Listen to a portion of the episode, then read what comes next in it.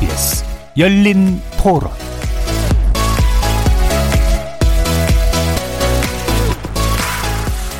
안녕하십니까. KBS 열린 토론 정준희입니다.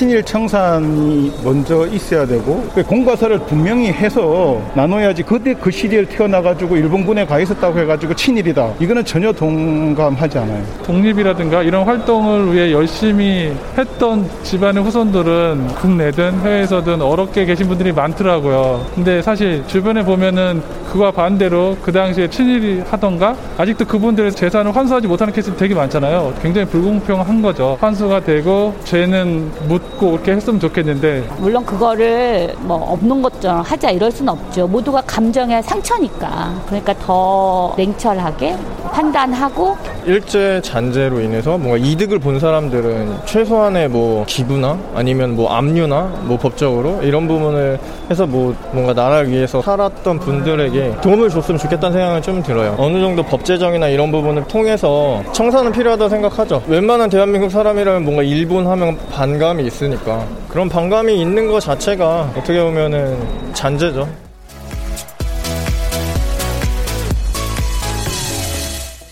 거리에서 만나본 시민들의 의견 어떻게 들으셨습니까? 국립묘지에 안치된 친일 인사 묘를 이장하는 이른바 파묘법 발의를 놓고 정치권의 갈등이 격화되고 있습니다. 여당에서는 관련 법안을 잇따라 내놓고 법안 공청회를 여는 등 파묘법 추진을 본격적으로 나서고 있는 반면 야당에서는 부관 참시 정치라며 강하게 반발하고 있는데요. 또 이 논란은 김현, 김원웅 광복회장의 광복절 75주년 기념사를 매개로 최근 더 증폭되고 있는 것 같습니다. 이승만 전 대통령이 친일파와 결탁했다. 애국가 작곡가인 안익태의 친일 행적, 국립묘지 파업법이 빨리 통과돼야 된다. 이런 발언에 대해서 미래통합당을 주축으로 반발이 나왔습니다. 국민을 편가르게 하는 광복 회장의 사퇴, 그리고 대통령의 입장 표명을 요구한다는 거였죠. 그에 대해 또 김 회장은 친일 옹호는 가짜 보수일 뿐이라며 또 일축하기도 했습니다. 그래서 오늘 열린 토론에서는 친일 인사의 파묘법을 둘러싼 쟁점 무엇인지, 지금 우리에게 필요한 역사 의식과 보훈의 원칙은 어떠해야 하는지 심도 깊게 논의해 보겠습니다. KBS 열린 토론은 여러분이 주인공입니다. 문자로 참여하실 분은 9730 누르시고 의견 남겨주십시오. 단문은 50원, 장문은 100원의 정보 이용료가 붙습니다. KBS 모바일 콩, 트위터 계정 KBS 오픈, 그리고 유튜브를 통해서도 무료로 참여하실 수 있습니다. 날카로운 의견과 뜨거운 참여 기다리겠습니다. KBS 열린 토론 지금부터 출발합니다.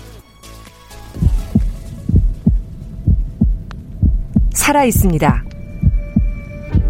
토론이 살아 있습니다. 살아있는 토론, KBS 열린 토론. 토론은 라디오가 진짜입니다. 진짜 토론, KBS 열린 토론.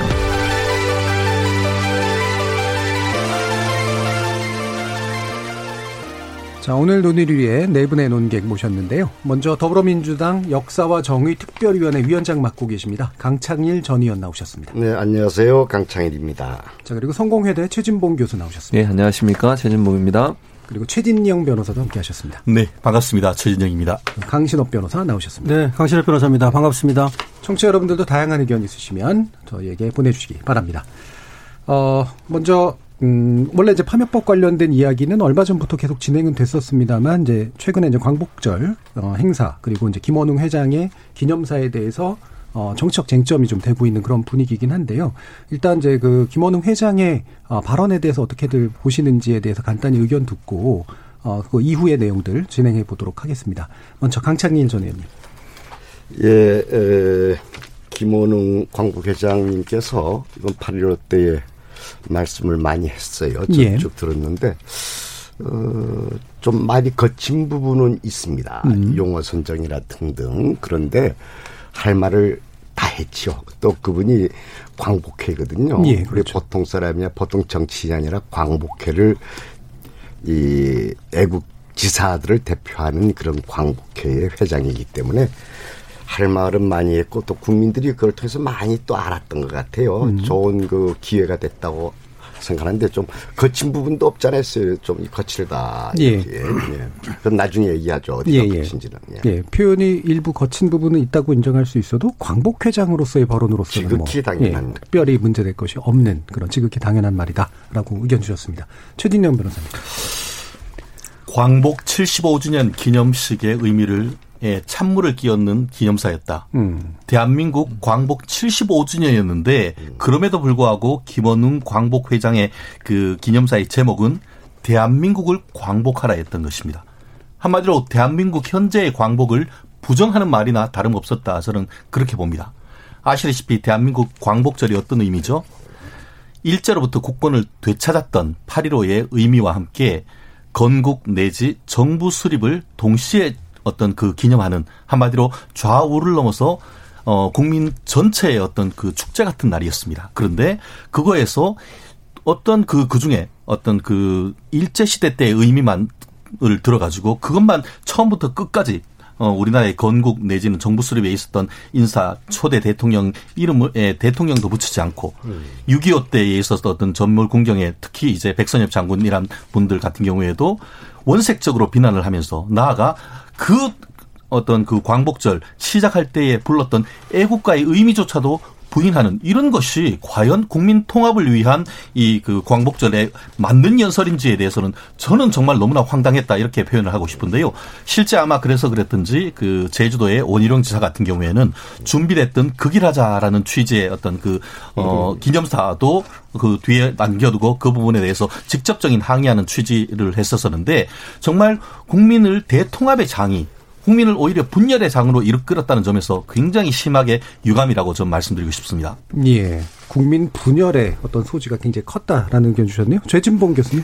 뭐 저는 그러니까 뭐 최진봉 변호사 말씀처럼 국민의 분열하는 그런 요소가 있다고 하는 것은 아마 이제 그 부분을 불편하게 느끼셨을 분들은 그렇게 느낄 수 있다고 생각을 해요. 네. 그러나 이제 저는 아까 강찬희 위원님, 위원님 말씀하신 것처럼 기본적으로 강복 회장으로서 할 수 있는 발언이라는 생각은 들어요. 저는 동의합니다. 거기는 왜냐하면 이분의 무친 모친이 모두 다 어, 독립운동 하셨던 분들이에요. 거기서 만나서 결혼하셔서 이분이 만주에서 태어나셨잖아요. 그 정도로 역사적으로. 근데 만약에 그런 어떤 그 역사적 배경을 갖고서 본다면 이분이 친일이 만약에 청산되지 않은 우리나라 국가의 현재 상태를 볼 때는 분노하고 화날 수 있는 거죠. 저는 충분히 그렇다고 봅니다. 그래서 그런 차원에서 본다면 광복 회장으로서 할 수 있는 발언은 저는 했다고 봐요. 다만 네. 지금 여러 가지 논란이 안익태 선생님에 대해서는 그렇고 뭐 백선엽 장군에서 그렇고 여러 가지 논란이 되는 부분은 그건 광복 회장의 발언이 그대로 해야 되냐 그건 또 다른 차원이라 고 저는 생각해요. 음. 그러니까 그분의 발언 자체는 광복회장으로서 할 수 있는 발언이지만 이게 실행되는 과정에 있어서는 논의가 필요하고 공론화가 필요하다는 거죠. 예. 저는 그 차원에서 본다고 하면 그분의 입장에서는 할 수 있는 발언이었지만 이 발언이 마치 현실화돼서 모든 것이 이분이 주장하는 것처럼 다 될 거다. 저는 그렇게 보지 않고 국회에서 공론화 과정을 거치거나 아니면 국민 여론을 통합 해서 어떤 방향으로 갈지를 앞으로 진전시켜 나, 가야 되는 상황이다 이렇게 봅니다. 예, 광복회장의 기본적인 취지 발언과 이후의 구체 화의 문제는 분리해서 바라봐야 된다라는 의견이셨네요. 강신업 변호사님.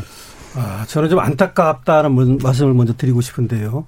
기본적으로 이제 말이라고 하는 것은 때와 장소에 따라서 그리고 어떻게 하느냐에 따라서 굉장히 다르게 들립니다.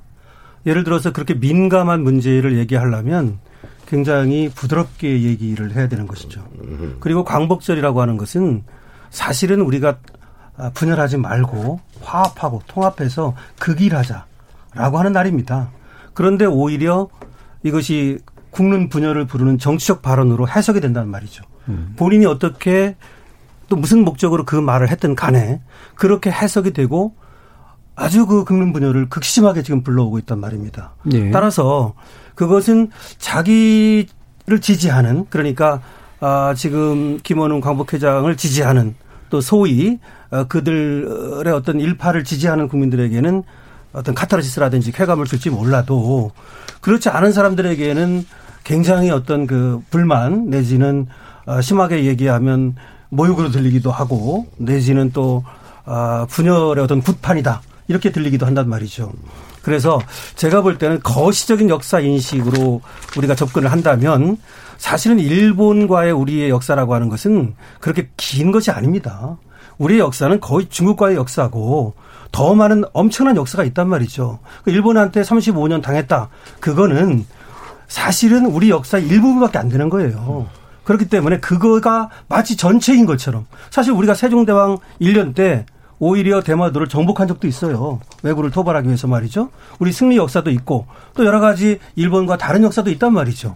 그리고 앞으로도 그렇고 지금도 그렇고 일본과의 또 여러 가지 또 화합 화합이라든지 내지는 교류도 필요하고 하여튼 아좀 이제 줄여서 얘기를 하자면 어, 굉장히 무례하게 들리는 그런 어떤 연설을 함으로써 이견이 있을 때 그 이견을 조정하고 어, 서로 또 어떤 그 토론을 통해 가지고 하나의 결론을 도출해 내야 되는데 그것이 어떤 식으로 가든 간에 그것을 오히려 방해하는 발언이었다. 예. 저는 이렇게 생각합니다. 자 그러면 지금 음. 이제 강신업 변호사님이나 최준영 변호사님 이 공통적으로 지적하시는 건 국론을 분열시키고 있다인데 어떤 이슈에 대해서 의견이 갈리는 거는 저는 자연스러운 현상인 것 같고 음.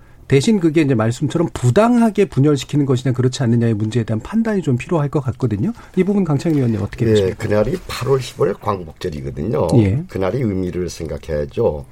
우선은 그 일본에 대해서 뭐 그분 얘기한 건 없어요. 우리 스스로 자기의 잘못된 역사를 그날 이제 강하게 질타했죠. 에, 잘못된 역사라고 하는 순간 그건 고쳐야 돼요. 그걸 고집하면 안 됩니다. 그리고 그 자꾸 이 이상한 논리를 전개하면 말이죠. 저 원희룡 지사 그런 얘기였길래 제가 에, 어디 저 페이스북에 하나 써주는데 근년대사 좀 공부하라. 정치하는 사람은. 예. 그 공부하면서 무식한 얘기 하지 말아라 했는데, 에, 그분이 얘기한 게 전부 바른 얘기나 거칠되는 부분을 얘기하는 거예요. 거칠다는 부분을 얘기한 거지. 그분 얘기한 게 하나도 틀린 게 없어요. 우리가 반민족 특위 해체됐잖아요. 다음에 왜 거칠다고 했느냐. 아까 이승만 대통령 얘기가 나왔는데 대통령 안 붙여. 그, 그러면 안 되죠. 그런 거라든지. 다음에 그 파묘 뭐 이것도 파묘라고 좀 강하잖아요. 나이 네. 썼어요. 이것도 뭐 이장 뭐 이런 식으로 했으면 좋겠고 결탁 그 친일파와 결탁했다 이것도 활용했다 뭐 이런 식으로 좀 부드럽게 하는 게 좋지 않았느냐. 네. 그리고 표현이 그날 뭐 어디 음. 뭐이 선거 유세하는 것 같았어요. 제가 네. 깜짝 놀라서 그분이 정치하는 사람이었거든요. 예전에. 또 제일 마지막에 네. 광고 우리 광고하자 이런 부분에서 좀 이 듣는 사람이 좀이 좀 불, 예, 좀 기분 나쁘게 들렸을지 모르지만 지극히 에, 전문적인 역사 이야기를 했다. 이렇게 생각을 해요. 그래서 자꾸 저는 그 문제를 가지고 자꾸 문제 삼는 게 분열이라는 거예요. 문제 삼는 게. 네. 그리고 문제 자꾸 하니까 아직 대한민국 사회에서 기, 기득권 세력은 저희 일본하고 협력했던 그분들이 기득권 세력이에요. 친일 세력. 과거에. 아, 지금 많이 희석됐습니다만은. 한국을 전부 정계, 관계 다 움직였던 부분이 재계까지 그 옛날에 친일 했던 분들이 이제 서시 정리되고 있죠. 아직도 이 잔재처럼 남아 있어요. 네. 그걸 시비 거는 게 잔재라고 생각을 해요. 그 자꾸 토창이고 같은 발언들을 하면 안 돼요. 이게 뭐 일제 침략, 일제 손잡아서 한 게 아니고 이제는 뭐 그 다음 세대인데 지금 70년이 지났는데 자꾸 그리고 잘못된 짓을 한번 정리해야 돼요. 예, 어, 예. 어, 우리가 정리해야 됩니다. 예. 예. 알겠습니다. 지금 이제 그래서 표현에 아까 이제 해주신 말씀이 약간 더 더해주신 건데 뭐 전달 방식에서 불쾌할 수 있는 측면들은 있었으나 기본적으로 친일 잔재를 청산해야 된다라는 문제에 대해서 그걸 문제 삼는 게 오히려 공론을 분열시키는 거 아니냐라는 그렇죠. 그런 의견이신데 그렇죠. 그렇죠. 예.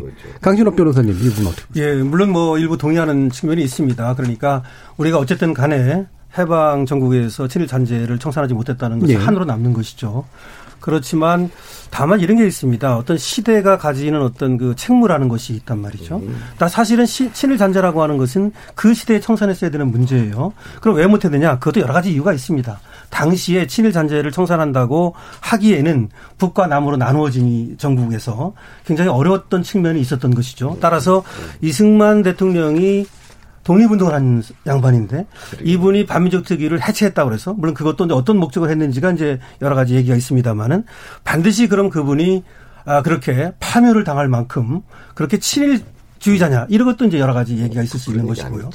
예. 어쨌든 간에 저는 아 그런 것이 지금 이, 이 시점에 75주년이 지난 이 시점에 그리고 우리가 코로나라든지 경제 위기라든지 여러 가지로 어려운 이 시점에 그것을 작년도 아니고 내년도 아니고 왜 바로 이때 꺼내 가지고 그렇게 국론을 분열시키느냐라는 의문을 제기하는 겁니다. 예. 예. 원래 이것이 만약에 저는 친일 잔재를 청산하는 것에는 동의합니다. 음. 하지만 그러기 위해서는 이견이 있을수록 이견이 있을수록 민주적 절차에 따라서 그리고 예를 들어서 지금 180석에 가까운 그런 의석을 여당이 갖고 있다 하더라도 이런 문제는 반드시 통합당의 동의를 얻어서 예. 그래야만이 역사가 청산되는 음. 겁니다. 오케이. 그래서 음. 이런 방식의 아, 지금 강복 회장 김원웅 회장님의 방식은 어떤 뭐 의도가 있었는지 아닌지는 모르지만 대단히 아, 친일 잔재를 청산함에 있어서도 유효하지 못하다. 예. 이런 생각이 음. 드는 것이고 예. 만약에 앞으로 이제 아, 우리 국민의 동의를 얻어서 그리고 여야 합치를 통해 가지고 어떤 형식으로든 간에 동의가 된다면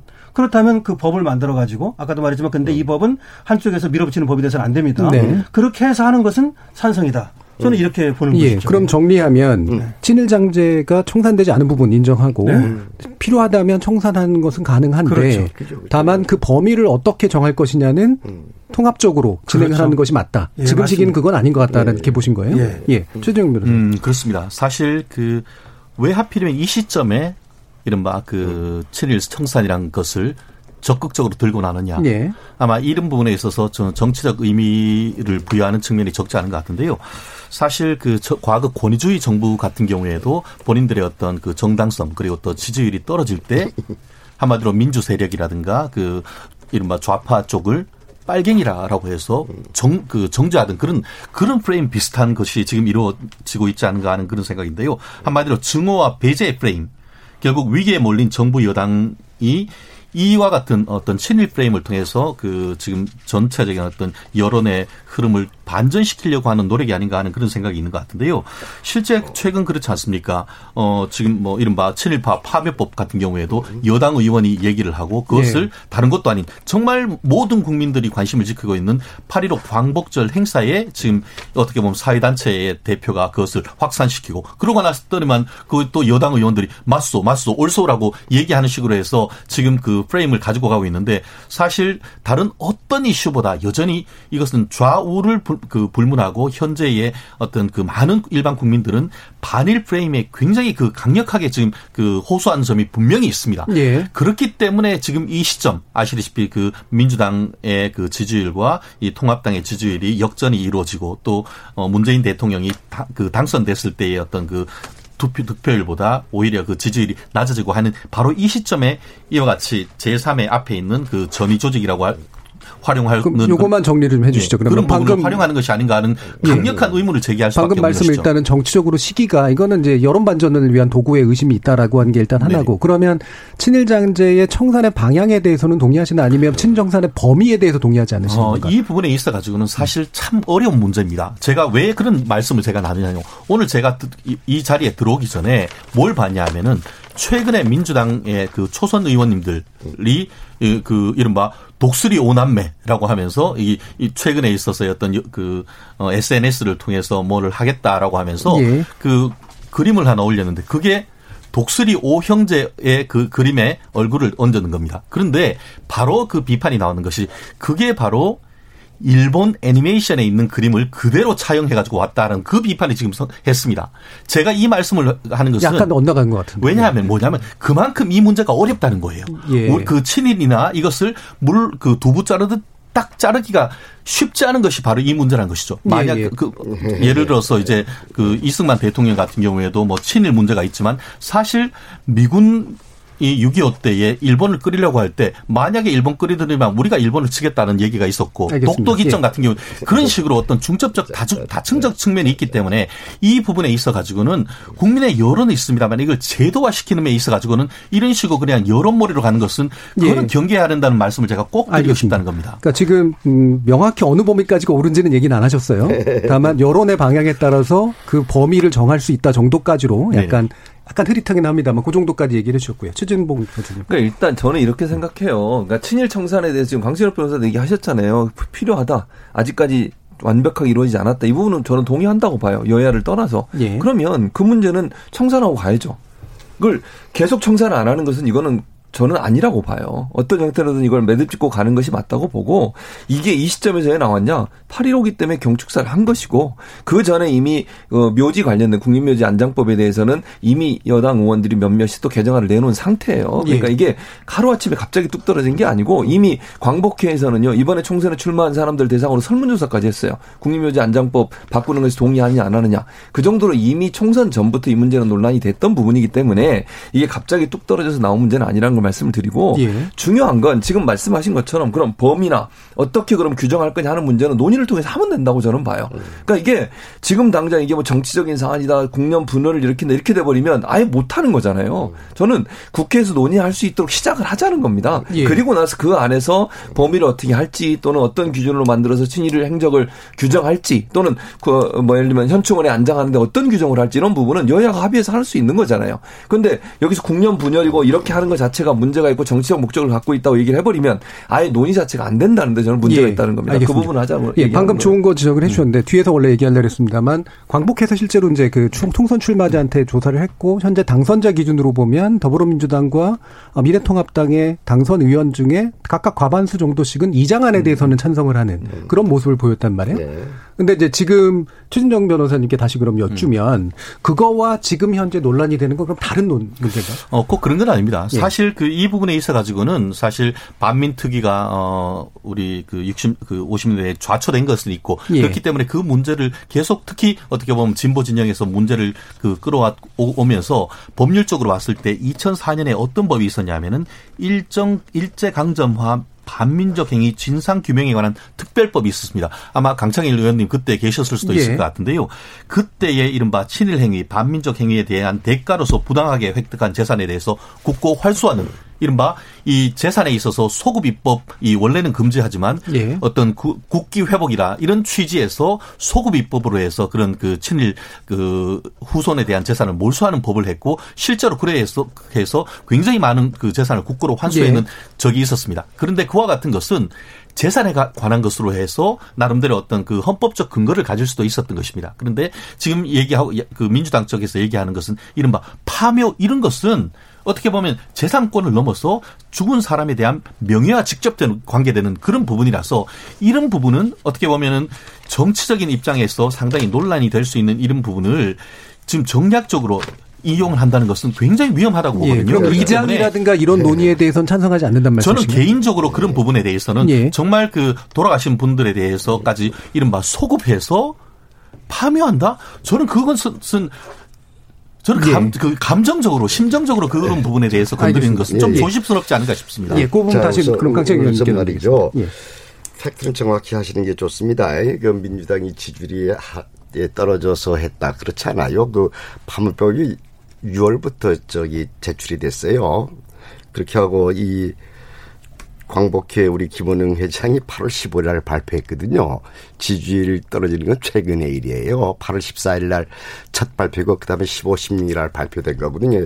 그 결부시킬 수가 뭐, 뭐 민주당이 위기예요. 지지율 떨어진 거 가지고는 그래서 팩트는 정확히 하는 게 좋, 고요 파묘 이 문제가 이제 주제죠. 오늘 예. 제일 큰 예. 주제 같은데. 실제적으로 어떤 법안들? 예. 예. 에, 한 지붕에 두 원수가 살고 있는 꼴이에요. 그래서 태생적 한계가 인정합니다. 그러니까 예. 이게 처음에 국군묘지로 시작을 했어요.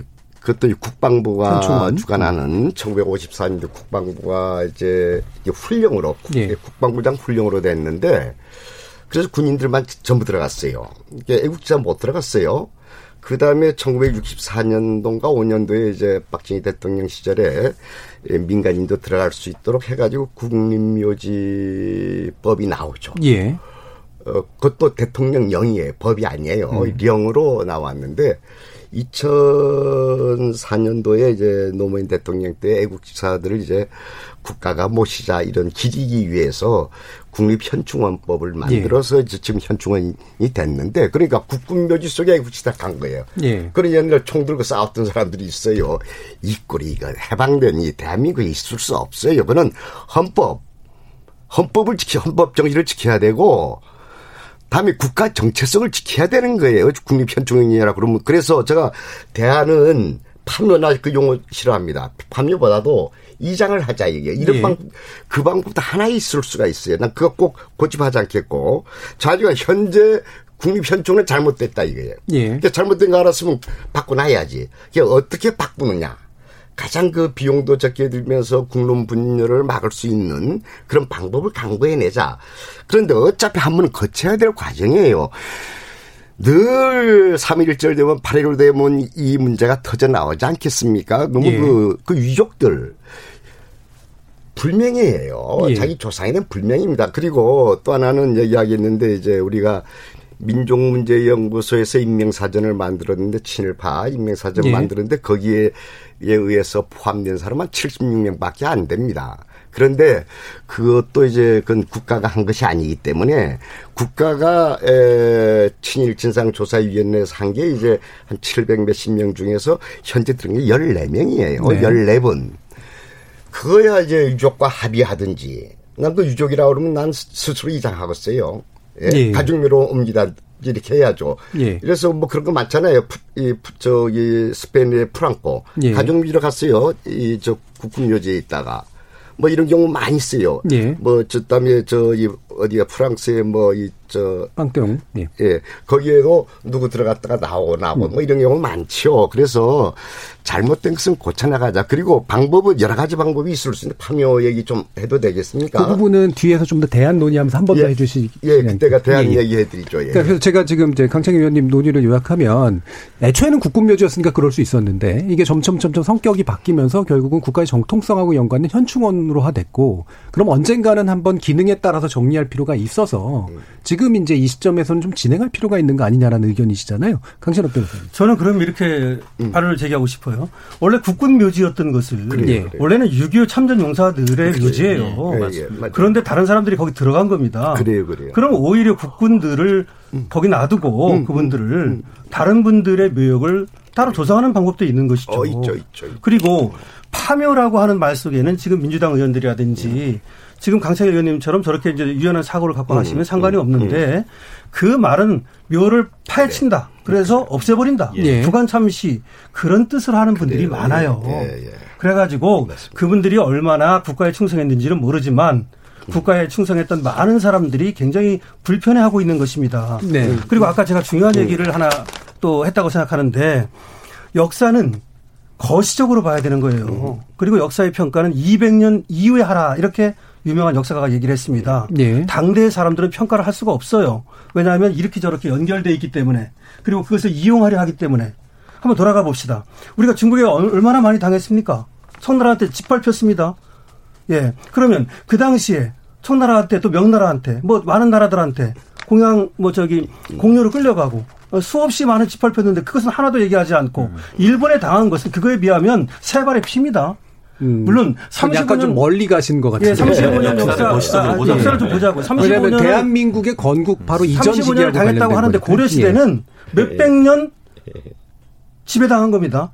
자, 지금 여기까지 여기로 돌아올게요. 예. 다시 말해서 너무 가까이 있는 역사를 이해관계 있는 사람들이 재단을 하다 보니까 이런 일이 벌어지는 거예요. 그러니까 백설무 장군은 분명히 호국 영웅입니다. 6.25 전쟁 영웅이에요. 미국에서도 인정을 하는.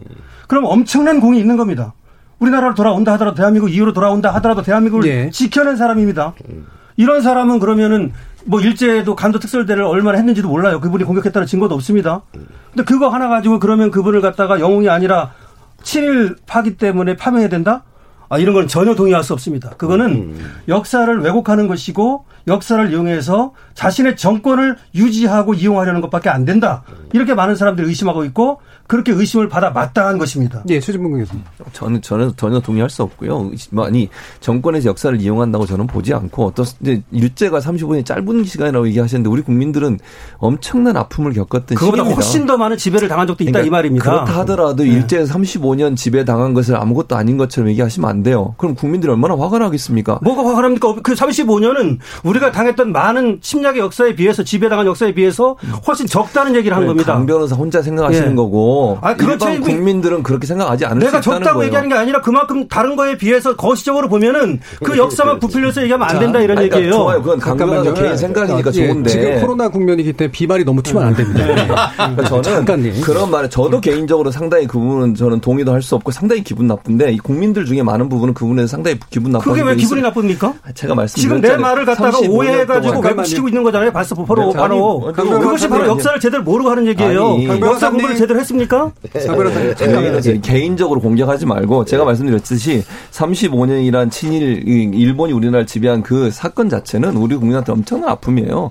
그거 그거에 대해서 청산이 안 된 것도 국민들은 화가 나는 부분이고 이런 부분들이 정치적인 이유가 아니라고 저는 봐요. 분명 아까도 말씀드렸지만 파묘라는 단어가 그게 좀 자극적이서 이 장으로 옮기, 뭐 바꾼다. 이건 충분히 저는 가능하다고. 이걸 법도 파묘법이라고 하면 안 돼요. 저는. 그 이장법이라 해도 되는 거고 그래. 이장을 예. 하는 거잖아요 결국은 역사를 제대로 바로잡지 않으면 어떻게 우리나라가 제대로 가겠습니까? 그리고 모든 나라들이요 역사를 바로잡기 위해서 끊임없이 노력을 하고 있습니다. 그 노력을 하고 있는데 우리나라가 만약 친일 청산이 안 되는 상황에서 계속 가는 것은 역사 바로잡기가 제대로 안 됐다고 저는 보는 것이고. 그럼 친중 역사를 왜 바로 안 잡습니까? 그것도 바로 잡아야 되면 필요하면 바로 잡겠죠.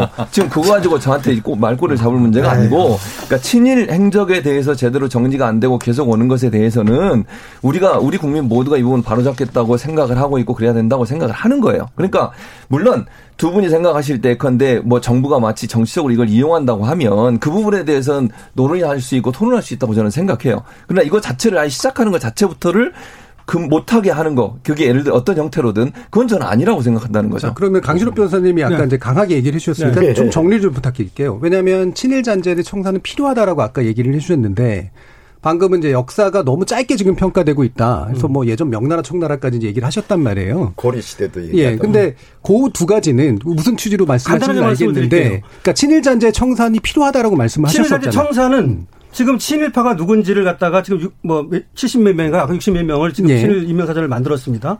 그 정도 만들고 그 사람들에 대해서 그러면 그것이 굉장히 불명예죠. 그리고 친일 재산 환수법을 만들었습니다. 그 사람들. 예. 그런 거 만들었어요. 그러면 그런 거 정도로 하고 그다음에 그다음에 하나하나 하는 건 좋은데 그거는 역사가 너무 짧게 평가된 건 아닌가요? 그럼 아까 논리대로 하면? 어떤 거? 그러니까 그것도 예를 들면 친일 행위에 대해서 지금까지 여러 가지 법으로 단죄했던 것도 역시 음. 너무 짧은 역사적 평가 아니냐는 거죠. 그러면. 아, 그, 그, 그 정도로 남겨 놓자는 거죠. 음. 그 정도로 남겨 놓고 피어버려서 예를 들어서 어, 강 예, 이런 것들은 얘기가 아까 음. 얘기할 때에 고려 시대, 명청 시대 막 이렇게 얘기하니까 똑같은 거죠. 아니, 역사로 아, 본다면. 아, 오늘 주제가 주자고 벗어난 아니죠. 지금부터 100년이 흐른 후에, 200년이 흐른, 흐른 아, 후에 어떻게 평가를 할까요? 자, 오늘 주제가 8.15 때문에 일제청산 얘기했는데 그렇죠. 무슨 상관없이 뭐 삼국시대 뭐냐는 게 뭐야? 참... 변호사가 공부를 했지. 아니죠. 아니죠. 거시적 네. 역사를 봐야 된다는 말씀을 드리고 있는 거예요. 그래, 그 정도만 그 얘기하면 되지. 가지고 어떻게 그, 그 정도 얘기하면 되지. 소리까지 지르면서 뭐 하는 거예요, 지금. 예, 그만하겠습니다. 자, 최진경 자, 자, 네, 그렇습니다. 저는 이렇게 한번 잠깐 여기 예. 갔다가 네, 다시 오겠습니다. 예. 예. 저는 그 이 문제를 제기한 그 김원웅 광복 회장 개인이 지금 그 8.15 그 축사 이후에 여러 가지 정말 다양한 정말 강력한 활동을 하고 있습니다. 점점 그 어, 발언의 수위가 높아지고 있는데요. 그 본인의 어떤 그 지난 그 이른바 50 시절 그 전 시절 같은 경우에 지금 어 특히 민주 세력에 그렇게 그어 미워하고 질시하는 전두환 정권 때 굉장히 주, 그 국회의원도 하고 음. 당 내에서 굉장히 어떤 그 활동을 했습니다. 그러면 그분은 어떻죠? 그분도 저 방송에서 들었습니다. 자기가 그런 원죄가 있기 때문에 지금 이 얘기를 한다고.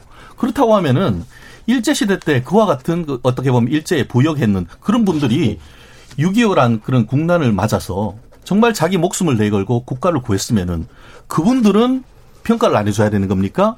그러면 그 김원웅 씨는 본인은 생계형이고 그럼 그분들은 뭘 한 겁니까? 무슨 차이가 있는, 있느냐고요. 결국 내로남불 아니냐고요. 그만큼 현대 역사가 굴곡이 있고 거기에 다층적인 역사 속에서 그걸 어떻게 두부 자르듯 지금 이 시점에 자르느냐고요. 예컨대 제가 한 마디 한 예만 더 들겠습니다. 가나자와 도, 어, 도시미남이라는 사람이 있습니다. 이 사람이 누구냐 하면은 우리나라 말로 김백일 장군입니다. 이게 누구냐? 간도 특설대에 복무한 7일 반민족 행위자로 부, 그, 된 사람입니다. 그런데 이 사람이 6.25 때 한국군 군단장으로서 흥남 철수작전 당시에 이, 그 미군 설득해가지고 메리더스 무슨 호죠? 그, 그거를 해가지고 흥남 그 피난민들 수송하도록 했는 장본인 줄 한 명입니다. 만약에 이 사람은 그럼 뭐죠? 이 사람 없으면 우리나라 지금 문재인 대통령이 없는 겁니다. 이렇게 현대사는 다층적인 겁니다. 그런데 그거를 누구는 반민족 행위자, 누구는 아니다라고 하면서 이 시점에서 그것을 두부 자르듯 자를 수 있다? 최진봉 교수님 확실히 자를 수 있습니까? 음, 나한테 물어봤으니까 내가 대답할게요. 제가 얘기했잖아요. 논의를 해서 그런 부분 어떻게 할지를 규정을 하자는 거예요. 그러니까 지금 현재 김원웅 광복회장이 주장하는 모든 주장이 100% 그대로 받아서 그대로 하자는 게 아니라 그 부분에 지금 최지영 변호사 지적하신 것처럼 그런 부분에서 어떤 기준으로 만들지에 대해서 논의를 하는 것을 국회에 시작하자는 겁니다. 그거 자체를 시작하는 것마저도 못하게 하는 것은 아니라고 제가 얘기를 하는 거예요. 그러니까 그런 논의들이 공론화 과정을 통해서 이루어질 수 있도록 법도 지금 발의가 됐으니 그 법에 대해서 논의하는 과정이 어떤 기준으로 할지 하는 부분 논의가 가능하잖아요. 예. 그런 예. 부분을 하자는 거예요. 알겠습니다. 강철희 의원님께서 그래서 어떤 방식으로 예, 예. 준비를 하시는지도 말씀 주시죠. 그 아까 김원웅 의원 같은 경우 개인사를 말씀하시는데 그 철저하게 자기 반성을 하고 있죠. 그 과거사 아까 50대 얘기하던데 저는 그 그래서 갑니다. 친일 반민족 행위를 했다. 그분들이 철저하게 자기 반성을 하면 돼요. 자기 반성이 있느냐 없느냐. 자기 반성을 우리는 포용을 하고 화해도 하고 상생도 하죠.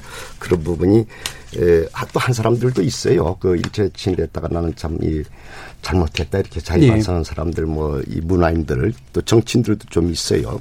그건 그렇고요. 그래서 이 김원웅 의원의 과거사 문제가 뭐 큰 주제가 될 건 같지 않고요. 자, 우리 저기 파묘 문제를 이야기를 얘기하는데 말이죠. 아까 좋은 얘기들 많이 하셨어요. 강 변호사님도. 우선 현충어 태생적 한계예요. 태생적처럼 들어봅니다. 국군묘 시작을 했거든요. 국군묘 시작했는데 거기에 끼어들어간 것이 돼서 이런 방법이 첫째 하나는 서울 현충원은 국군묘지를 하고 애국지사는 수유리 이게 수유리에는 사이고. 이제 예, 많은 사람이 있어요. 그 몽양 선생, 조병 선생 예. 등등 뭐한 열여섯 뒤가 있습니다. 수유리에 많은 분들이 계세요. 그다음에 또 효창원의 김구, 윤봉길, 이봉창 선생네 또 안중근 가묘가 있지 않습니까? 여기가 한 여덟 위가 있습니다. 예. 그러니까 이제 1950년대에 이승만 대통령 때 이분들을 잘 모시지를 못했어요. 그래서 이제 국민묘지도 못 되고 각각 각각 이런 데 묻혀 있는데 그래서 애국지사는 수일이나 혹은 효창궁으로 묶었으면 어떨까 뭐 예. 뭐 이런 식의 생각도 하나 있어요. 이렇게 했을 때 아마 이 광복회 등등에서 또 많은 국민들의 반대가 심할 거예요. 그다음에 두 번째는 말이죠. 이 대전을 국군묘지로 하고 서울을 애국지사 묘지로 이 하면 어떨까? 예. 그런데 이렇게 했을 때는 서울에 있는 군인 보통 군이에요. 뭐 친일파 군인들이 아니라 보통 군인 유족들이 많이 반발할 거예요. 네. 참 이것도 어려운 부분이에요. 그렇게 함부로 이 묘지장이 어렵습니다. 한국 사람이 정치적 정치 네. 세계에 들어가면은 네. 세 번째는 에 현재 그대로 놔두고 지금 막 70몇 명도 아니고요. 열, 명 에, 14명이라고 됐던데, 이 국가가 인정한, 정부가 인정한 14명이 있는데, 이분들에 대해서 유족하고 좀 상의를 해서, 이, 이장하는 방법을 한번 논의하면 어떨까? 예. 예, 그분들하고 있어요. 그러니까 매년, 매년 불거지잖아요. 이 문제가 불거 3일째, 8일도 얘기하면 그러면 유족으로서 그 후손으로서 저는 그 조상 그렇게 욕되게 할 필요가 없지 않느냐. 뭐 그런 방법도 하나 있을 수 있구나. 네. 그게 현실적으로 되게 가능성이 있지 않느냐 이런 생각을 하고요.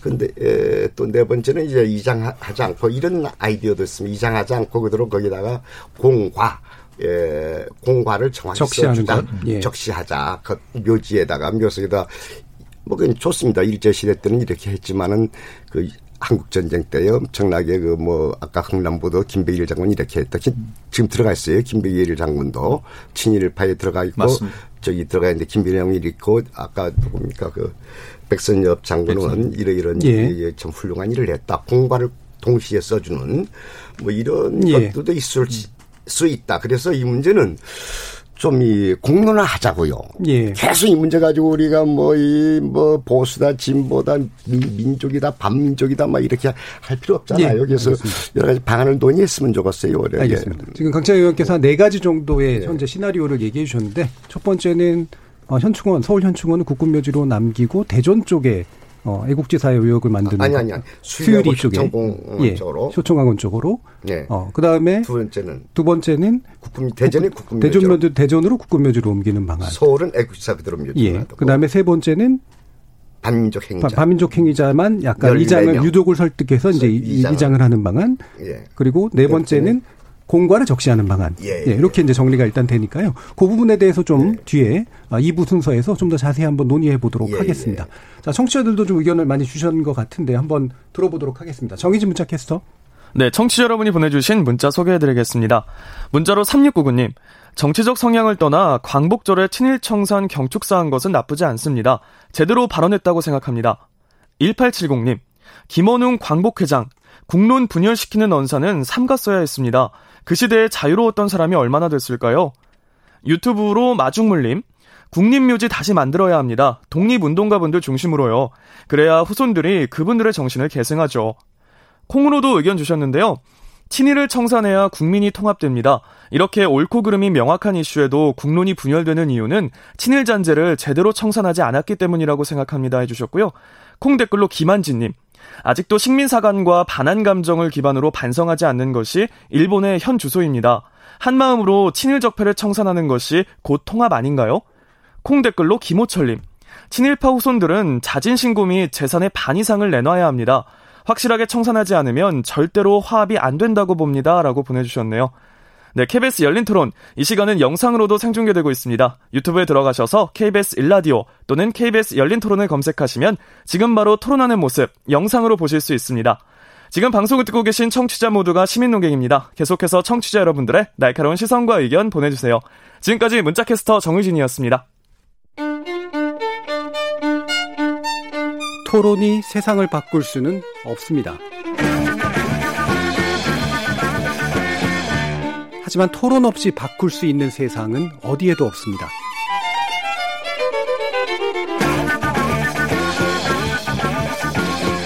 세상의 선한 변화를 갈망하는 당신. 정답이 아니라 질문의 힘을 믿는 당신. 우리 KBS 열린 토론에서 만납시다.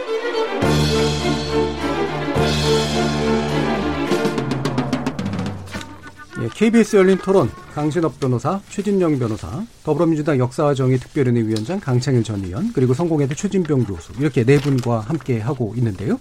아, 아까 이제 일부 순서에서 마지막 부분에서 이제 강창일 전 의원께서 네 가지 이제 시나리오 일단 제안을 해주셨는데 그 부분에 대한 논의를 하기 앞서 일단 어 요거는 하나 좀 짚고 좀 갔으면 좋겠습니다. 아까 이제 강창일 의원께서도 어 해외 사례 같은 경우들이 있다. 그래서 보니까 이제 스페인의 이제 프랑코 총통 같은 그런 케이스, 그다음에 프랑스에서 이제 빵동에 안장하기 하는 했는데 어, 하기 전에는 상당한 기간을 두고 심사를 하고 그다음에 안장된 경우에도 문제가 있었을 경우에 나중에 옮긴 경우들 이건 뭐 프랑스 혁명 케이스하고도 연관이 되긴 합니다만 그다음에 독일 2차, 1차 2차 세계대전하고 또 연관된 케이스들이 존재를 했었거든요. 그러니까 이분이 좀 모호하긴 합니다만 강신업 변호사께 같이 여쭤줄게 이런 해외 사례들을 보면 이게 어쨌든 뭐 나치든 또는 친일이든 또는 이제 어떤 독재와의 부역의 문제든 간에 이런 게 한, 한 100년 정도, 정도의 기간을 두고 본 사례들이 있단 말이죠. 이거하고 이제 한국 사례는 되게 다르다고 생각하시나요?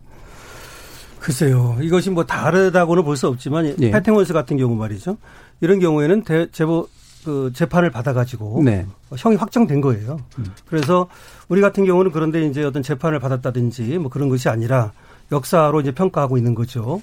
그런데 역사에 대한 평가라고 하는 것은 사실은 그 시대마다 다르고 그리고 또 시기 그리고 누가 하느냐에 따라서 굉장히 다르고요. 그렇기 때문에 그래서 논란이 있는 겁니다. 이렇게 예를 들어서 뭐 패턴이라든지 미라브라든지 이런 경우는 논란이 없이 어떻게 보면은 깨끗하게 끝난 것이죠. 네. 그들의 어떤 공과 과가 명확하게 드러났으니까요. 근데 우리는 기본적으로 말이죠. 이승만 대통령 같은 경우도 그 친일이라고 얘기를 하는데 그 공에 비해서 그 친일이 엄청나게 그렇게 있는 것인지도 분명하지 않고요. 네. 그리고 백선엽 장군도 분명하지 않습니다. 어, 간도 특설 때 있었다라고 하는 것만 확인이 되는 것이지 그렇다 해서 어, 독립운동가들을 토벌했다 이런 것들은 확인되지 않고 있습니다 전혀. 그러고 그 공이 굉장히 큰 것이죠. 그런데 이분들은 공보다 과가 커요. 아까 그 파묘한 사람들은 과가 확실히 큽니다. 그 예를 들어서 나치하고 내통을 했다든지 예. 이건 뭐 분명하니까 그리고 판결로서도 확인이 됐으니까. 근데 우리는 지금 그런 것들이 분명하지 않은 거예요. 예. 판결을 받은 바도 없고 그리고 확실하게 어, 과가 공보다 훨씬 크다. 이것도 예. 아닙니다. 알겠습니다. 그렇기 때문에 아까 제가 좀 길게 봐야 된다는 얘기가 우리가 왜 바로 이 시점에서 그것을 파멸하고 하는 특별한 단어를 이용해 가지고 그들을 모욕하고 또 그것을 정치적으로 이용해야 됩니까? 저는 정치적으로 이용한다고 봅니다. 예. 뭐 아니라고 생각하는 사람도 있겠지만은 많은 사람들이 그렇게 보고 있다는 겁니다. 예. 그것이 중요한 거예요. 알겠습니다. 결국 프랑스라든지 또 뭐 독일이라든지 스페인이라든지 이런 나라들과 그, 그 같은 선상에 있지 않다. 예. 우리의 경우는 더 많은 논의가 필요하고 거기에 대해서 시기를 가지고 많은 어떤 지금 뭐 평가가 좀 돼 있다고 하지만 그것도 좀더 어, 과정을 거쳐서 확실하게 좀 어, 그 공과를 판단해 봐야 되지 않을까 예. 이렇게 생각합니다. 논의 공론화를 시작하자에 그렇죠. 대해서는 동의하시는 예, 거죠? 그렇습니다. 네. 최진봉 교수님. 네. 뭐 지금 강신업에서 말씀하신 것처럼 공론화를 예. 해야 된다고 저는 봐요. 그리고 공과에 대해서도 지금 현재 친일 인명사전이나 이렇게 반민족 행위자를 조사하기 위한 조사기관에서 조사한 토대 근거가 있잖아요. 예. 그거에 대해서 만약에 다른 의견이 있거나 아니면 그 내용의 뭐 어, 진실성에 대해서 의문을 품는, 품으면 역사학자들이 또 모여서 저는 토의하면 된다고 봅니다. 충분히. 그러니까 지금 현재 친일 인명사전에 올라 있는 사람들 전체에 대해서 그분들 중에 혹시나 현충원에 지금 안장돼 있는 분들이 계시다면 그분들을 대상으로서 여야가 함께 뭐 추천한 뭐 역사학자든 아니면 전문가들이 모여서 다시 검토할 수 있다고 저는 봐요 충분히. 예. 그래서 예. 그런 검토의 과정을 거쳐서 정말 명백하게 이분은 이곳에 안장돼서는 안 되는 분이라고 판단되면 그때 이장을 할 수 있다고 저는 보고 물론 그것도 아까 강찬 의원님 말씀하신 것처럼 유족과의 협의가 필요하다고 저는 봐요. 그러니까 예. 파멸한 단어를 저는 싫어합니다. 이장이라는 표현을 쓰고 싶은데 어쨌든 그런 과정 과정을 통해 충분히 할 수 있다고 봐요. 중요한 건 공론화의 과정을 쳐서 아직 청산되지 않은 친일 청산이 마무리될 수 있도록 하는 것이 우리의 과제라고 지금 생각을 하는 예. 거죠. 그럼 최준봉 교수님은 지금 아까 14분이라고 또 얘기하셨는데 이제 제가 또 보는 것도 12분도 있는데 일단 어, 친인 반민족 행위로 음. 어, 좀 파악이 된 음. 부분 저, 분 정도에 대해서는 논의를 시작할 수 있다 이렇게 보시는 그렇게 보는 거죠. 네, 예. 그렇게 해야 된다고 생각을 하고요. 그럼 최진영 변호사님 어떠세요? 아, 참, 그, 저는 법률가입니다. 그 예. 그 저희가 그 소송을 하는 것 중에 분묘를 발굴해서 이장하라는 소송이 이른바 분묘 구리 소송이라는 게 있습니다. 정말 어렵습니다. 무슨 말이냐 하면은 우리 산에 또 가보니까 어 누가 이 산소를 쏘놨어요. 그러면 그거 우리가 직접 파낼 수 있을 것 같습니까? 소송해야 돼요. 네. 그거 누군지 확인하는 것도 그 사실 오래 걸리고 물론 이그 어, 분묘구리 소송이 어렵다는 취지인데 뭐 이거 그 현충원에 있는 거야 누군지 딱딱 되고 그런데 그 지금 이제 그 아까 얘기하신 것처럼 육군 묘지를 대전으로 이장하자? 그럼 이름 없는 무명 용사의 묘는 그래. 어떻게 합니까? 사실 실무로 들어가면 굉장히 어려운 것이에요. 네. 사실 이거 같은 경우에도 왜 문제가 되냐면은 당사자가 동의를 안 하면은 지금 이, 이전 못 합니다. 그럼 이장이 어렵다는 건 좀 이따 좀 얘기해 그러니까 주시고. 이 네. 말이 뭐냐면은 이건 기득권으로 이제 해놓은 것을 파서 옮겨야 되기 때문에 결국 소구표의 문제, 헌법상의 소급 입법에 문제가 있습니다. 네. 이 문제를 이렇게 법으로 한다 하더라도 결국 그렇게 되면은 아마 유족들이 이건 헌법재판소로 갈 겁니다. 그리고 이 문제가 또 다른 어떤 논란이 문제가 될 가능성이 굉장히 큽니다. 그렇기 때문에 저는 이게 논란 그 논의하는 것은 좋습니다. 그렇지만 누군가를 타겟으로 해서 이것을 친일 내지는 그 반일적인 어떤 감정을 증폭시키려고 하는 그런 의도로 한다는 것은 저는 그것은 어느 도단이라고 합니다. 다만 예. 말씀드렸듯이 우리나라의 국 국기를 회복하고 그런 취지에서 정말 냉정하게 어 어떤 심사위원이라든가 이런 것들을 엄정하게 그 선정하는 그런 절차가 있다고 하면은 그러면 이 부분에 대해서는 동의를 할 수 있습니다. 하지만 최근에 그 민주당이 그 부동산 입법을 비롯해서 어떻게 했죠? 네. 입법 폭주를 했지 않습니까? 그 와중에 이것까지 했다고 하면은 결국 여당 야당 의견을 듣는다 마는다 하면서 그냥 이 또한 그렇게 처리를 해놓고 나면 그 뒤에 있을 혼란은 어떻게 처리를 하냐는 것이죠. 예. 저는 그 부분에 대한 어떤 현실적인 걱정을 얘기를 예. 하고 싶다는 겁니다. 신경현 변호사님은 이제 공론화에 그래도 원칙적으로 동의한다는 말씀을 주셨는데 실제로 현실적 어려움 때문에 사실은 공론화해도 이게 좀 잘 될까 이런 생각이 그렇습니다. 더 있으신 예. 것 같아요. 예, 강창일 의원님 이게 공론화의 방식은 어떻게 좀 돼야 된다고 예, 예. 생각하십니까? 이 문제가 뭐 당장 그렇게 시급한 문제는 아니지 않습니까? 그래서 충분히 대화가 된다고 생각합니다. 너무 걱정하지 마시고요. 뭐 지금 뭐 이 공수처 문제라든지 지금 뭐 부동산 문제 등등하고 생각하면서 180석 다수를 가지고 밀어붙인다 이렇게 너무 염려하지 마세요. 저기 충분히 대화 통하면서 될 것이다 이렇게 생각을 하고요. 소급표 소급입법의 그 위헌 소 위헌 문제는 말이죠. 이제 법을 만들게 될 거 아니겠습니까? 뭐 네. 뭐 어떤 여지 될지 모르겠어요. 이거는 그 그때는 다 같이 들고 참여해서 대화하고 얘기할 수 있겠는데 될지 모르겠습니다만은 이제 그렇게 하게 되면 근데 이것은 위헌은 안 된다고 그래요. 위헌이라는 게 본래 이제 재산권이라든지 예. 참정권이라든지 형사 처벌 이런 문제가 할 때 위헌이 문제가 되는데 이것은 반민족 행위 이 문제이기 때문에 위헌 문제는 없다. 법을 만들어도 저는 근데 법 만들지 않아도 이런 얘기가 문제가 제기됐잖아요. 그럼 대화가 잘 되면은 법 없이도 충분히 가능하다고 봐요.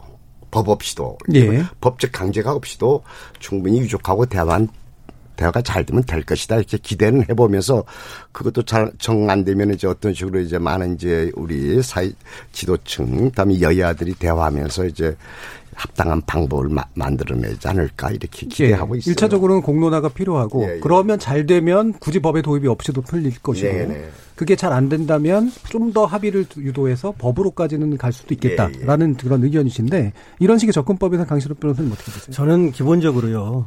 그 강창일 음. 의원님은 굉장히 유연하게 음. 지금 접근을 하고 계세요. 네. 그래서 몇 가지 대화를 놓고서 방법을 모색해 보자. 그런데 지금 그렇게 나오는 게 아니에요. 지금 김원웅 광복회장이라든지 음. 많은 지금 의원들이 얘기하는 거는 빨리 파내야 된다. 음. 아, 친일 역적이기 때문에 역적이라는 말도 쓰고 뭐 여러 가지 말을 씁니다. 그런데 그걸 어떤 생각을 하게 하느냐면은 사실 과거에 빨갱이라는 종북 프레임이 있었습니다. 음. 저는 초등학교 다닐 때 빨갱이 뭐 아주 뿔난 줄 알았어요, 정말로. 예. 그렇게 빨갱이라고 하는 프레임을 가지고서 정권에서 이용을 해 먹었어요. 그랬는데 김대중 대통령이 이제 대통령이 되고 그 이후로 사실은 그 정부 프레임은 많이 줄어들었어요. 그런데 그 이후에 느닷없이 얼마 전부터 토착 왜고라고 하는 이 프레임이 등장을 하기 시작한 거예요. 그러니까 친일파라고 하는 얘기는 물론 과거에서부터 있었습니다. 근데 그 정도였지. 그리고 청산해야 된다. 그리고 역사적 평가를 한다든지 또 이제 학자들이 거기에 대해서 또 친일 행적에 대해서 조사를 한다든지 그런 건 있었습니다. 하지만 친일파 이꼴 어, 토착 외고 이꼴 보수 이런 개념은 없었단 말이죠. 네. 근데 그런 개념이 생겨났어요. 그러면서 나라를 두둥강 내고 있단 말이죠. 우리나라는 아, 고려 왕건 이후 하나의 나라였어요. 아시다시피. 그런데 일제 이후에 두 나라가 됐습니다. 북한과 남쪽. 그런데 사실은 그 빨갱이 프레임, 그 다음에 이 토착 외국 프레임이 나오면서 남쪽이 다시 두동강이 났습니다. 지역적으로 두동강 나지 않았을 뿐 정서적으로 이념적으로 두둥강이 났다 이 말입니다. 음. 그럼 삼국 시대로 예. 돌아갔다고 저는 봅니다. 예. 그럼 이것이 왜 그런 것이냐? 정치인들이 이용을 하고 있다 이 얘기예요. 예. 정치인들이 이용해 가지고 두 나라로 쪼개진 것이고 북쪽과 남쪽도 마찬가지고 다시 남쪽이 두 가지로 쪼개진 것도 과거에는 빨갱이라는 걸 이용해 가지고 쪼갰고 이번에는 토착 왜구라는 개념으로 또 쪼개고 있다. 음. 그런데 우리 그러면은 독립운동하셨던 분들이 그리고 어 우리나라를 지키느라 북한과 싸웠던 분들이 우리 후손들이 이렇게 쪼개 가지고 국로를 분열하기를 원하고 있을까요? 음, 음. 저 그렇게 생각하지 않습니다. 광복절 그날 엄청나게 중요한 날인데 아마 독립운동 하셨던 분들이 우리 후손들이 화합해가지고 잘 살기를 바라지. 예, 무슨 취지인지 아시겠는데 그 공론화 과정의 어떤 방법론에 대해서 지금 논의하는. 예, 그럼 간단히 거기 말씀을 예. 드리면요. 저는 파묘 이런 말을 쓰면 안 된다 절대로 예. 이렇게 생각을 하고요. 예. 예. 그 다음에 다른 두 가지로 예를 들어서 두 분들이 뭐 원수라고 얘기를 하는데 음. 그분들이 귀신들이 원수라고 생각할지는 저는 동의하지 않습니다만은 음. 만약에 후손들이 그렇게 불편하다면 나누는 건 가능하다. 예. 왜냐하면 원래가 그건 국군묘지예요. 현충원은 예. 그럼 거기 원 원주인 이 국군인들이니까 거기다 남겨놓고 다른 애국지사라든지 국가유공자라든지 그분들을 옮겨야 된다. 예. 저는 그렇게 봅니다. 어, 예. 이 부분 최준봉 그러니까 저는 공론화 과정은 아까도 말씀드렸지만 여야가 추천하는 역사학자들이나 이런 분들이 함께 모여서 공과를 분류하면 된다고 음. 봐요. 어떤 형태로 왜냐하면 합의가 안 되는 부분은 거기서 역사 진실을 가지고 다투어야 되는 거잖아요. 그거는 뭐 어느, 어느 정도 진실이 있을지 모르겠지만 가능한 한 모든 자료들 다 모아서 이분이 정말 어떤 행동을 했고 공, 공은 뭐고 과가 뭐냐 하는 부분들 따져야 되고 두 번째는 문제는 그럼 어떤 기준까지를 과연 현충원에 안장을 시킬 거냐 하는 문제예요. 그러니까 예를 들어서 공과가 있을 때 어느 정도까지 비율을 맞출지 아니면 어느 어느 부분을 그냥 예를 들어서 공으로 보고 더 그게 중요하다고 생각해서 만들지 이거는 논의 과정을 통해서 만들어야 된다고 지금 저는 보거든요. 그러니까 지금 현재 이장 관련된 법안에서 그런 부분들이 좀 구체화될 수 있도록 하는 부칙들이든 아니면 시행령이든 이런 부분이 있어야 된다고 생각을 해요. 왜냐하면 국론 예를 들어서 여러 사람이 함께 생각하고 각각 다른 생각을 갖고 있는데 그걸 하나의 방식으로 밀어붙일 수는 없는 거잖아요. 이거 아까도 뭐 강, 강 의원님도 말씀하셨지만 기본적으로 이 이장 문제는 정말 민감한 사안이고 또 이 문제는 국가적으로 정말 다른 의견을 갖고 있는 분 너무 많기 때문에 모두가 공감할 수 있는 범위 내에서의 틀을 만드는 게 필요하고 건 시간이 걸리더라도 어느 정도 예. 충분히 논의가 돼야 된다고 생각을 하는 거예요. 알겠습니다. 네. 아까 이제 강신업 변호사님께서 이제 일단은 동의해 주신 부분은 만약에 그렇게 해서 논의가 되고 합의가 되면 서울을 이제 국군 묘지로 원래대로 돌리고 그렇죠. 기타의 어떤 다른 묘지를 만들어내는 그런 네. 방식 정도는 좀 가능할 수 있지 않겠느냐. 저는 그게 합리적이라고 예. 봅니다. 그 정도까지는 얘기해 네. 주셨는데 네. 변호사님. 아, 참 정말 어려운 문제입니다. 그러면 전직 대통령 묘는 어떡하죠? 전직 대통령이 국군 유공자입니까? 아니면은 그 일제 독립지사입니까? 결국 이 부분을 나눠서 얘기하는 것이 굉장히 좀 어려운 것 같은데요. 결국 그 말씀드렸듯이 제가 왜 이 현실적인 어려움을 얘기하냐면 강 의원님께서 말씀하신 것처럼 이게 사람의 매장 이 부분은 어떻게 보면은 삶의 어떤 그 평가 내지는 어떤 사후세계 이런 부분과의 어떤 신앙적인 문제와 굉장히 밀접한 관계가 있습니다. 네. 그러다 보니까 이 부분을 건드려 잘못 건드리게 되면은 그에 따르는 어떤 그 부작용이 정말 길게 갈 수가 있을 겁니다. 만약에 우리 가족 묘를 누가 와가지고 훼손시켰다? 정말 그 사람에 대해서 이른바 그 명문 가족 같은 경우에는 불구대천의 원수가 됩니다. 저희가 소송을 할 때도 보면은 예. 가문들 사이에 이런 문제가 종종 있는 것 같은데요. 그렇기 때문에 이 부분은 정말 조심스럽게 해야 되는 것이지 두부 자르듯 정말 현재 다수 세력이 180석이 됐다고 해서 그냥 밀어붙였다가는 예. 그 후폭풍이 너무나 큽니다. 지금 아마 그렇기 반복, 때문에 얘기가 반복되고 예, 예, 있어서 그렇습니다. 그 시나리오 중에는 선택하실 게 없습니다. 저는 현재로서는 정말 제가 알기로는 1현충원, 2현충원, 이제 제3현충원이 연천에 생기는 것으로 알고 있습니다. 예. 그렇다고 하면은 향후에 그런 부분을 만들고 나서 문제가 되는 것이지 그 어떤 논의를 하면 좋은 것이지 지금 이 시점에서 이런 문제를 기존에 있던 사람을 파묘한다는 것은 정말 너무나 어떻게 보면은 안 그래도 지금 그 우리나라가 그 좌우로 지금 대립된 상태에서 이런 문제가 현실화될 경우에는 정말 대한민국의 어떤 그런 어떤 기, 질서 이런 부분이 완전히 무너질 수 있는 그런 문제라서 저는 정말 조심스럽게 터치를 해야 된다고 봅니다. 그러면 그 최진명 선생님 말씀을 들어보면 그 사실 논의할 수 있는 시기가 없는 것 같거든요.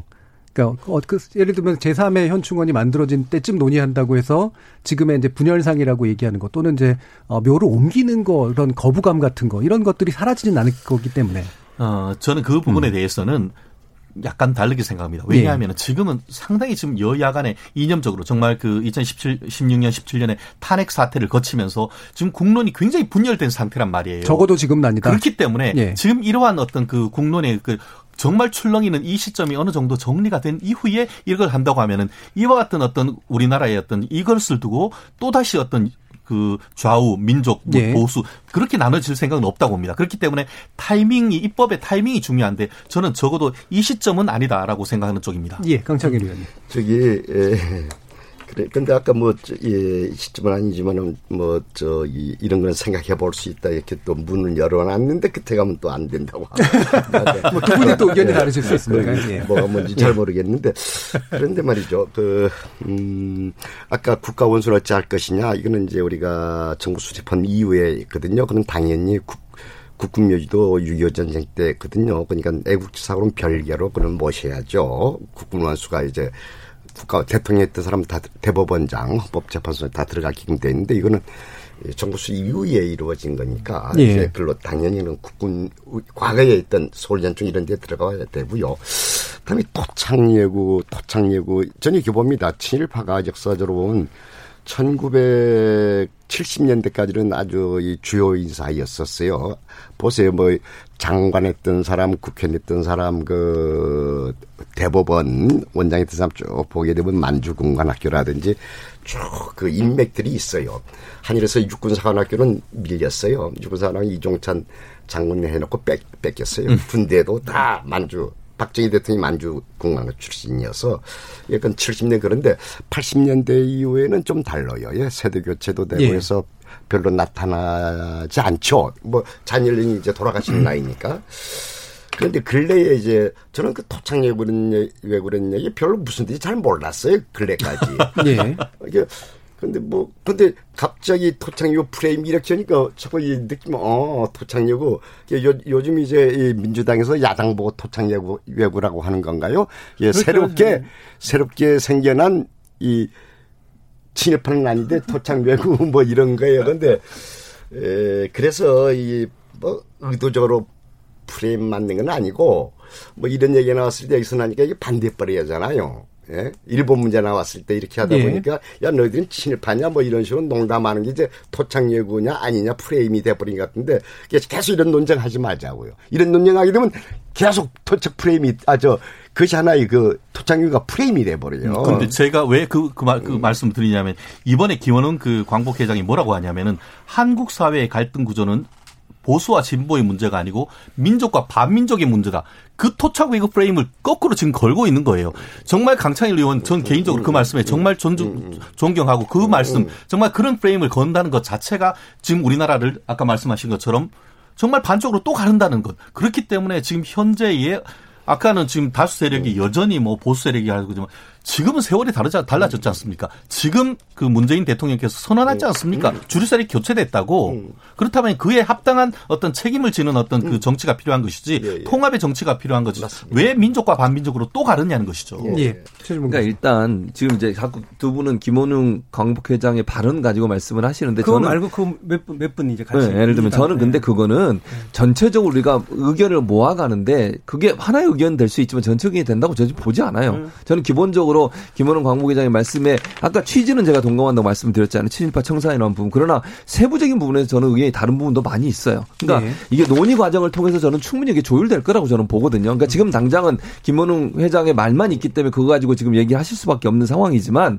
강 의원님 말씀처럼 국회에서 만약에 그런 공론화 과정이 만들고 얘기를 하다 보면 저는 충분히 다른 의견도 있을 수 있다고 봐요. 이제 지금 이장 문제만 얘기했지만 네. 아까 네. 강 의원님 말씀하신 게 저도 긍정적으로 평가한 중에 하나가 뭐냐면 정 이장이 안 되면 그 따로 뭐그 그 옆에다가 공과 가를 다 적자는 거예요. 그래요. 역사적 기록으로 남기고 거기에 오시는 분들 현충원은 모든 국민이 갈 수 있는 곳이잖아요. 가족들만 가는 게 아니라 그럼 거기 와서 이분이 아 이런 일도 했고 예전에 이런 일도 했구나. 음. 이걸 역사적 기록으로 남기는 것도 하나의 방법이라고 저는 생각해요.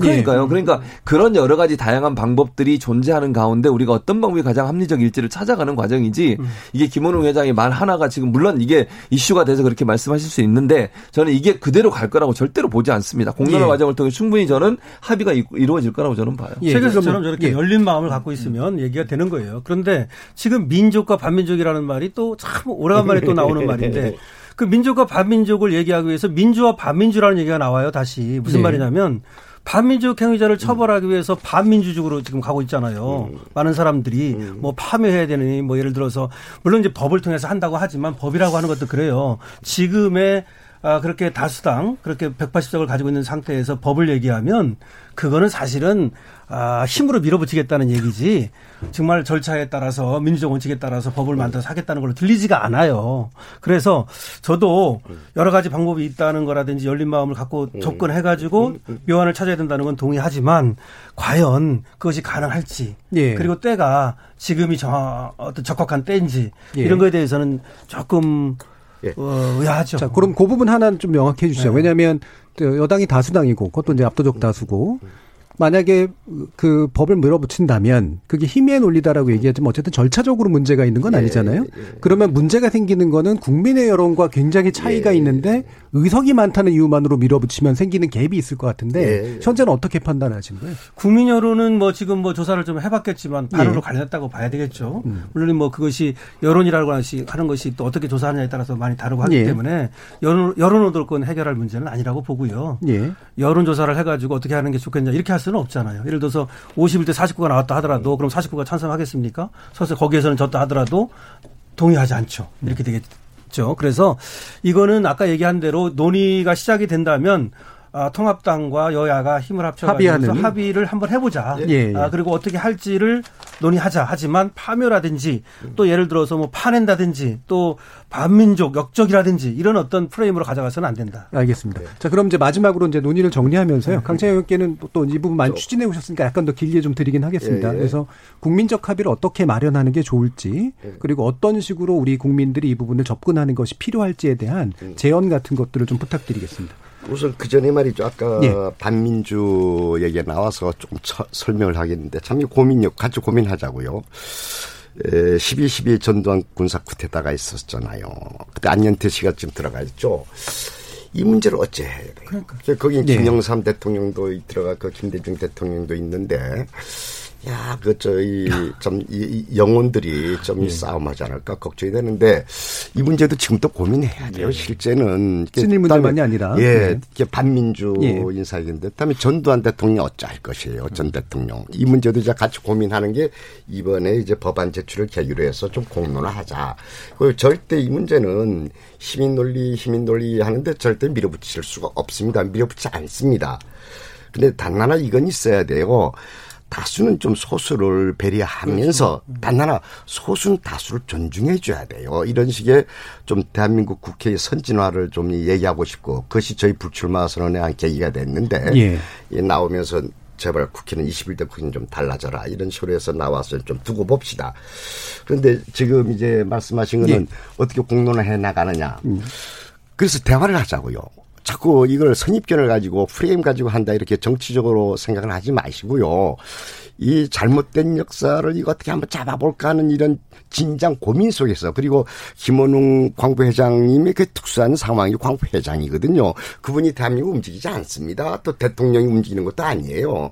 국민의 힘이죠. 그래서 지금부터 너무 선입견 가지고 저놈 나쁜 놈, 저놈 좋은 놈 이렇게 하지 말고 예. 서로가 대화를 하자고요. 예. 그러니까 공론화를 하면서 또 안 된다면 안 되는 거죠. 지금부터 이제 좀 열린 마음으로 이 문제 접근해 나갔으면 합니다. 예. 알겠습니다. 다른 세 분도 1분 정도씩 마지막 제언 부탁드리겠습니다. 음, 좀 법률적인 측면에서 네. 마지막으로 네. 간단히 말씀드리고 싶은데요. 아까 말씀드린 것처럼 그 2004년에 있었던 그 일제강점하에 반민족 행위 진상 규명하는 특별법에 의해서 이 옛날 그 반민족 행위자의 재산을 하는 것, 그, 하는 것은 소급 입법이지만 강 의원님 말씀하신 것처럼 공익보다 사익이 크고 그리고 또 소급 입법을 충분히 예상할 수 있었다는 점에서 이거는 그 합헌이다라고 해서 실제로 많은 재산을 확보했습니다. 음, 예. 그렇지만 과연 이 재산이 아닌 이 유골 음. 이 부분을 소급해서 그것을 다시 해서 다른 식으로 옮긴다는 것이 나중에 어떨까? 그, 이 부분이 상당히 문제가 있기 때문에 음. 어떤 단순, 단순한 민족적 감정 측면에서는 저도 이 음. 부분에 대해서는 저도 분개합니다. 왜 음. 진짜 일본에 부역을 했는지에 대해서는 하지만 현재 이와 같은 상황 속에서 감정을 넘어서 그 밑에 있는 법률적인 측면도 좀 더 논의를 예. 해주시는 예. 그런 어떤 국회의 지혜가 필요하다고 봅니다. 알겠습니다. 최진봉 네. 저도 이제 그 부분에서 이제 선생님께서 말씀하신 부분과 연결해서 말씀을 드리면 기본적으로 저는 여러 가지 다양한 방법이 있을 거라고 생각해요. 그러니까 이장도 하나의 방법이긴 하지만 이장이 아닌 다른 뭐 아까 제가 말씀드린 뭐 예를 들면 기록을 남기는 부분 이런 부분도 저는 하나의 방안으로 떠올 수 있다고 보거든요. 그러니까 강 의원님 네. 말씀하신 것처럼 유족들이 합의를 해서 만약에 하시겠다고 하면 뭐 그거야 자발적으로 하시는 거니까 문제가 없는 거고 그래도 끝까지 우리는 못하겠다고 하면 또 다른 방안으로 할 수 있는 방법도 있다고 저는 봅니다. 그거를 음. 국회가 국회가 해야 된다고 봐요. 왜냐하면 어쨌든 국민의 대의기관이고 음. 또 국회의원들이 전문성이 조금 뭐 그 분야에서 완전히 전문성이 없다고 보면 그 위에 특위를 만들든 이런 방식으로 해서 전문가들을 불러 모아서 음. 함께 논의하는 과정에서 어떻게 만들지 하는 부분을 찾아간다고 하면 시간이 좀 걸릴 겁니다.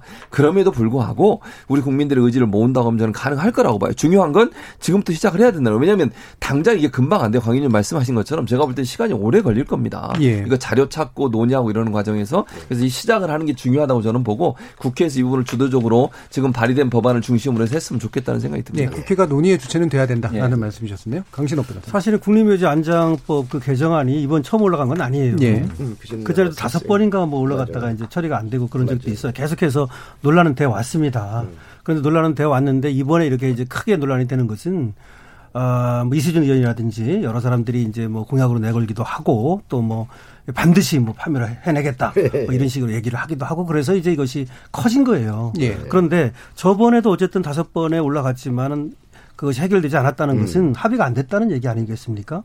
그러면 이번에도 또 마찬가지로 또 합의를 시도해 봐서 합의가 되면은 좋은 방법이 있으면 하는 거고 또 국민이라든지 내지는 또 야당이 동의하지 않아서 안 된다면 또 다음으로 미루는 수밖에 없어요. 예. 를 들어서 이런 거죠.